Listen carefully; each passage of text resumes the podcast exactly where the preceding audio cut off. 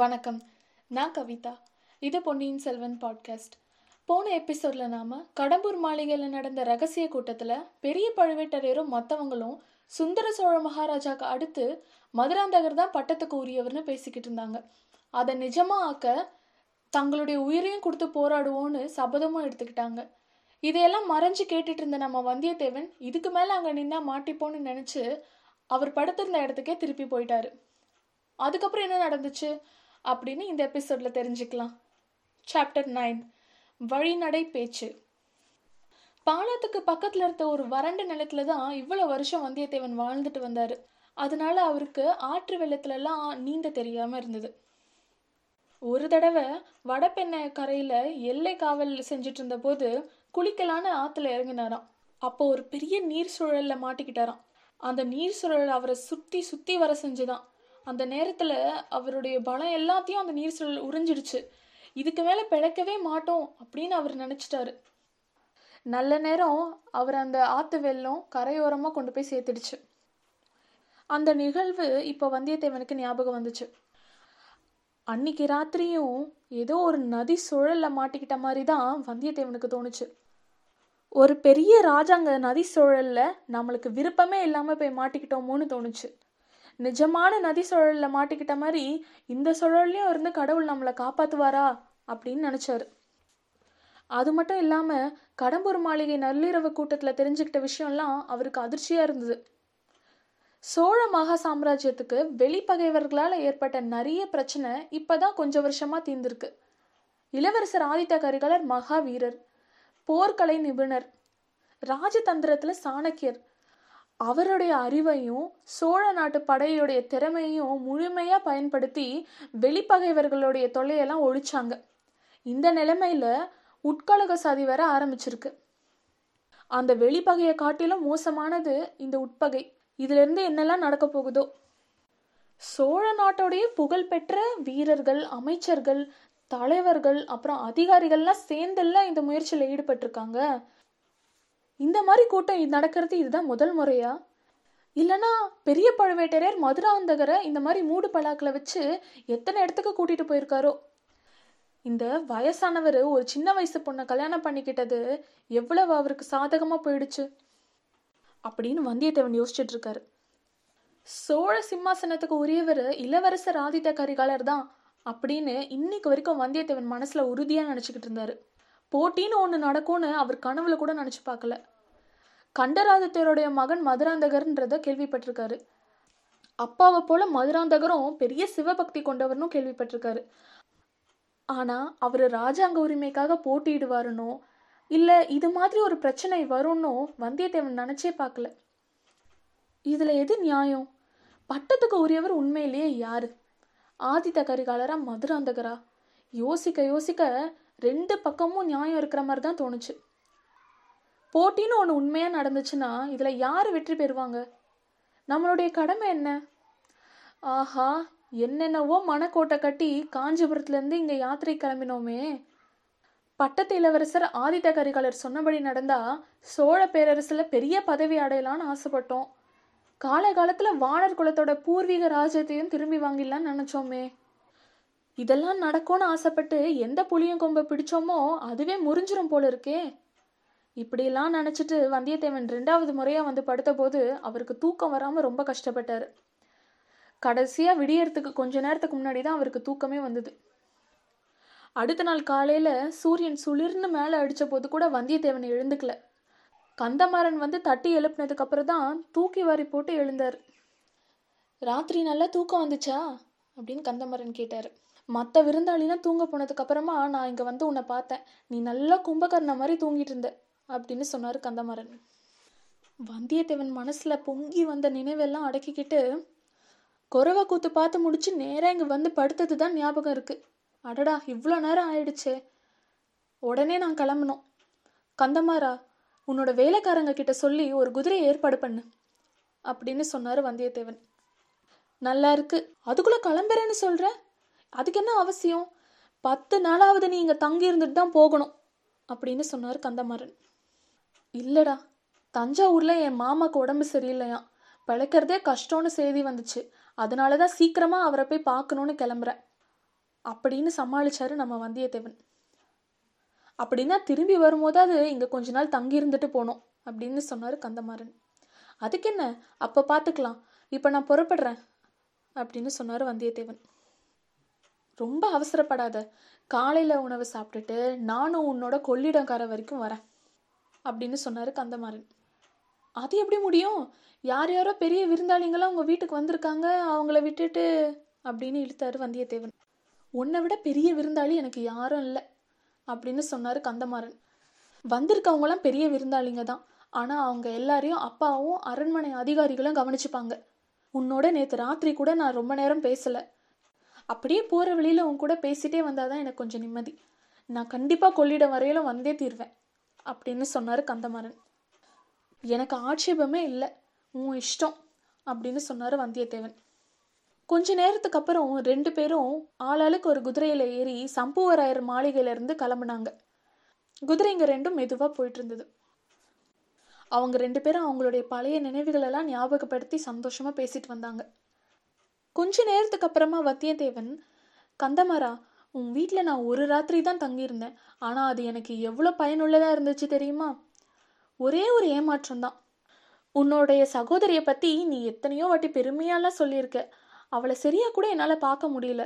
உன்னோட அம்மாவுக்கு பின்னாடி ஒளிஞ்சு நின்றுட்டு எட்டி பார்த்ததில் அவங்க முகம் எனக்கு சரியாகவே தெரியல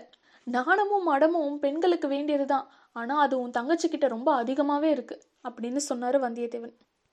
அப்போ கந்தமாறன் ஏதோ சொல்கிற மாதிரி வந்துட்டு சொல்ல முடியாமல் நிறுத்திட்டாரு அதனால என்ன பரவாயில்ல நீ தான் நான் திரும்பி வரும்போது கொஞ்ச நாள் உங்கள் வீட்டில் தங்கி இருக்க சொல்லியிருக்கியே அப்போ பார்த்து பேசிட்டா போச்சு அதுக்குள்ளே உன் தங்கச்சிக்கு கொஞ்சம் கூச்சமும் குறைஞ்சிருக்கும் கந்தமாரா உன்னுடைய சகோதரி பேர் என்னன்னு சொன்ன அப்படின்னு கேட்டார் வந்தியத்தேவன் மணிமேகலை அடடா எவ்வளோ இனிமையான பேர் பேரை போலவே அழகும் குணமும் இருந்து விட்டா அப்படின்னு வந்தியத்தேவன் பேசும்போதே கந்தமரன் குறுக்கிட்டு நண்பா உன்கிட்ட ஒன்று நான் வேண்டி கேட்டுக்கிறேன் என் தங்கையை நீ மறந்துரு அவளை பற்றி நான் சொன்னது எல்லாத்தையும் மறந்துரு அவளுடைய பேச்சே எடுக்காத அப்படின்னு சொன்னார் இது என்ன கந்தமாரா தலைகிலாம் மாறிட்ட நேத்து இரவு கூட உன் வீட்டுக்கு நான் மருமகனாக போகிறதா ஜாடமடையா சொன்னியே அப்படின்னு கேட்டார் வந்தியத்தேவன்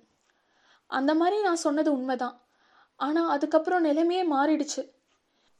என்னோட அப்பா அம்மா வேற இடத்துல என் தங்கச்சிக்கு கல்யாணம் பேசி முடிவு பண்ணியிருக்காங்க மணிமேகலையும் சம்மதிச்சிட்டா அப்படின்னு சொன்னார் கந்தமாறன் வந்தியத்தேவன் மனசுக்குள்ள மணிமேகலை வாழ்க அப்படின்னு சொல்லிக்கிட்டாரு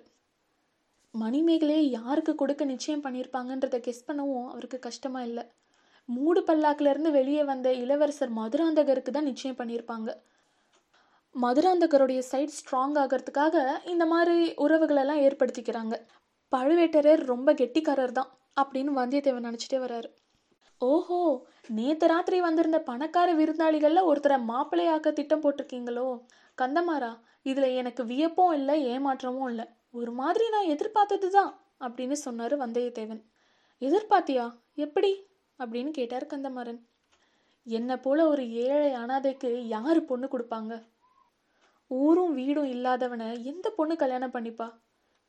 எப்போவோ என்னோட முன்னோர்கள் அரசு செலுத்தினாங்கன்றது இப்போ என்னத்துக்கு உதவ போகுது அப்படின்னு சொன்னார் வந்தியத்தேவன் நண்பா போதும் நிறுத்து என்னை பற்றியும் என் குடும்பத்தை பற்றியும் அவ்வளவு கேவலமாக நினைச்சிடாத நீ சொல்கிறதெல்லாம் காரணம் இல்லை வேற ஒரு முக்கியமான காரணம் இருக்குது அதை தெரிஞ்சுக்கிட்டா நீயே ஒத்துக்குவ ஆனால் அதை நான் இப்போ சொல்ல முடியாது சமயம் வரும்போது நீயே தெரிஞ்சுக்குவ அப்படின்னு சொன்னார் கந்தமாறன் கந்தமாரா அது என்ன நீ இன்னைக்கு ஒரே மர்மமாகவே பேசிக்கிட்டு இருக்க அப்படின்னு கேட்டார் வந்தியத்தேவன் அதுக்காக என்னை மன்னிச்சுக்கோ உன்கிட்ட கூட என் மனசு விட்டு பேச முடியாத அளவுக்கு அது ஒரு பெரிய காரியம்தான் எது எப்படி இருந்தாலும் நம்முடைய சிநேகத்துக்கு எந்த பங்கமும் வராதுன்னு நம்பு இந்த விஷயம் வெளியே தெரியணுன்ற நேரம் வரும்போது ஓட்டமாக ஓடி வந்து உன்கிட்ட தான் நான் முதல்ல சொல்லுவேன் அதுவரை என் மேலே நம்பிக்கவை உன்னை நான் ஒரு நாளும் கைவிட மாட்டேன் அப்படின்னு சொன்னார் கந்தமாறன் இந்த வாக்குறுதி கொடுக்கறதுக்கு ரொம்ப நன்றி ஆனால் என்னை கைவிடுற மாதிரி நிலைமை என்னன்னு தான் எனக்கு தெரியல அப்படி நான் இன்னொருத்தரை நம்பி பிழைக்கிறவனும் இல்லை கந்தமாரா என்னுடைய உடைவாளையும் கைவேலையும் நம்பி தான் நான் இருக்கேன் அப்படின்னு சொன்னார் வந்தியத்தேவன் அந்த உடைவாளையும் வேலையும் உபயோகிக்கிற நேரம் சீக்கிரம் வரலாம் அப்போ நாம் ரெண்டு பேரும் ஒரே கட்சியில் நின்று போராடலாம் அதனால உன்னுடைய நோக்கமும் கைகூடும் அப்படின்னு சொன்னார் கந்தமாறன் இது என்ன ஏதாவது போர் நடக்கும்னு எதிர்பார்க்குறியா இல்லைன்னா ஈழ நாட்டுக்கு போய் யுத்தத்தில் கலந்துக்கலாம்னு யோசிக்கிறியா அப்படின்னு கேட்டார் வந்தியத்தேவன் ஈழத்துக்கா ஈழத்தில் நடக்கிற அழகான யுத்தத்தை பற்றி கேட்டால் நீயே ஆச்சரியப்படுவ ஈழத்தில் உள்ள நம்ம வீரர்களுக்கெல்லாம் சோழ நாட்டில் இருந்து தான் அரிசியும் மற்ற உணவுப் பொருட்களும் போகணுமா வெக்க கேடு நான் சொல்ல வர்றது வேற விஷயம் கொஞ்சம் பொறுமையா இரு சமயம் வரும்போது சொல்கிறேன் தயவு செஞ்சு இப்போ என் வாயை பிடுங்காத அப்படின்னு சொன்னார் கந்தமரன் சரி சரி உனக்கு விருப்பம் இல்லைன்னா சொல்ல வேணாம் வாயை கூட திறக்க வேணாம் அதோ கொள்ளிடம் தெரியுது அப்படின்னு சொன்னார் வந்தியத்தேவன் கொஞ்ச நேரத்தில் நண்பர்கள் ரெண்டு பேரும் நதிக்கரை கிட்ட போயிட்டாங்க ஆடி புது வெள்ளம் அந்த நதியில கரை புரண்டு ஓடிட்டு இருந்தது இன்னொரு கரை ரொம்ப தூரத்துல தெரிஞ்சுது இந்த பக்கம் இருந்து பார்க்க அந்த நதிக்கரையில இருந்த மரமெல்லாம் செடி கொடி மாதிரி தெரிஞ்சுது செகப்பான வெள்ள நீர் சொலண்டு சொலண்டு கரையை உடைக்கிற மாதிரி அடிச்சு மோதிக்கிட்ட ஓடின காட்சியை பார்த்த வந்தியத்தேவன் பிரமிச்சு நின்னார் அந்த நதிக்கரையில ஒரு ஓடம் ஒன்று நின்றுட்டு இருந்தது ஓடத்தை தள்ளுற ரெண்டு பேர் கையில கோள்களை பிடிச்சுக்கிட்டு ரெடியா இருந்தாங்க படகுல ஏற்கனவே ஒருத்தர் உட்காந்துட்டு இருந்தாரு அவரை பார்த்தா பெரிய சிவபக்தர் மாதிரி தெரிஞ்சது ஓடத்தை தள்ளுறவங்க கரையில வந்துட்டு இருந்தவங்களை பார்த்து சாமி படகுல வரப்போறீங்களா அப்படின்னு கேட்டாங்க ஆமாம் இவர் வரப்போறாரு கொஞ்சம் படகை நிறுத்துங்க அப்படின்னு சொன்னார் கந்தமாறன் யோசனை இல்லாமல் வந்துட்டேனே இந்த குதிரை என்ன செய்யறது படகுல ஏற்ற முடியுமா அப்படின்னு கேட்டாரு வந்தியத்தேவன் தேவையில்லை நமக்கு பின்னாடி ரெண்டு ஆட்கள் வராங்க ஒருத்தன் உன்னுடைய குதிரையை கடம்பூர் மாளிகைக்கு கொண்டு வந்துடுவான் இன்னொருத்த உன்னோட படகுல ஏறி வந்து அந்த கரையில உனக்கு வேற குதிரையை சம்பாரிச்சு தருவான் அப்படின்னு சொன்னார் கந்தமாறன் ஆஹா எவ்வளவு முன் யோசனை நீ தான் உண்மையான நண்பன் அப்படின்னு சொன்னார் வந்தியத்தேவன் ரெண்டு நண்பர்களும் ஒருத்தரை ஒருத்தரை கட்டி பிடிச்சு விடை கொடுத்தாங்க வந்தியத்தேவன் நதிக்கரை ஓரமாக போய் படகுல ஏறிக்கிட்டாரு கந்தமரனுடைய ஆட்கள்லையும் ஒருத்தன் ஏறிக்கிட்டான் படகு கிளம்ப ரெடியானதும் ஓடக்காரங்க கோல் போட ஆரம்பிச்சாங்க திடீர்னு கொஞ்ச தூரத்தில் நிறுத்து நிறுத்து படகு நிறுத்து அப்படின்னு ஒரு குரல் கேட்டுச்சு ஓடக்காரர் நிறுத்தறதா வேணாமான்னு தயங்கினார் கத்திக்கிட்டே ஓடி வந்தவர் கொஞ்ச நேரத்துக்கெல்லாம் கரைக்கு வந்துட்டார் முதல் பார்வையிலே அவர் யாருன்னு வந்தியத்தேவனுக்கு தெரிஞ்சிருச்சு ஆழ்வார்க்கடியான் நம்பிதான் வரவர் வைஷ்ணவர்னு தெரிஞ்சுக்கிட்ட படகுல இருந்த சைவர் விடு படகை விடு அவனோட நான் படகுல வரமாட்டேன் அவன் அடுத்த படகுல வரட்டும் அப்படின்னு சொன்னார் ஆனால் வந்தியத்தேவன் ஓடக்காரங்களை பார்த்து கொஞ்சம் பொறுங்க அவரும் வரட்டும் படகுல நிறைய இடம் இருக்கு ஏற்றிக்கலாம் அப்படின்னு சொன்னார் ஆழ்வார்க்கடியான் கிட்ட இருந்து நேத்து ராத்திரி நடந்த நிகழ்ச்சியை பற்றி நிறைய விஷயங்களை கேட்டு தெரிஞ்சுக்கணும்னு வந்தியத்தேவன் விரும்பினார் இதோட இந்த சாப்டர் முடியுது இதுக்கப்புறம் வந்தியத்தேவன் என்ன முடிவுகள்லாம் எடுக்க போறாரு ஆழ்வார்க்கடியான் நம்பி என்ன வேற தகவல்லாம் கொடுக்க போறாரு இதெல்லாம் வரப்போகிற எபிசோட்ஸ்ல தெரிஞ்சுக்கலாம் நன்றி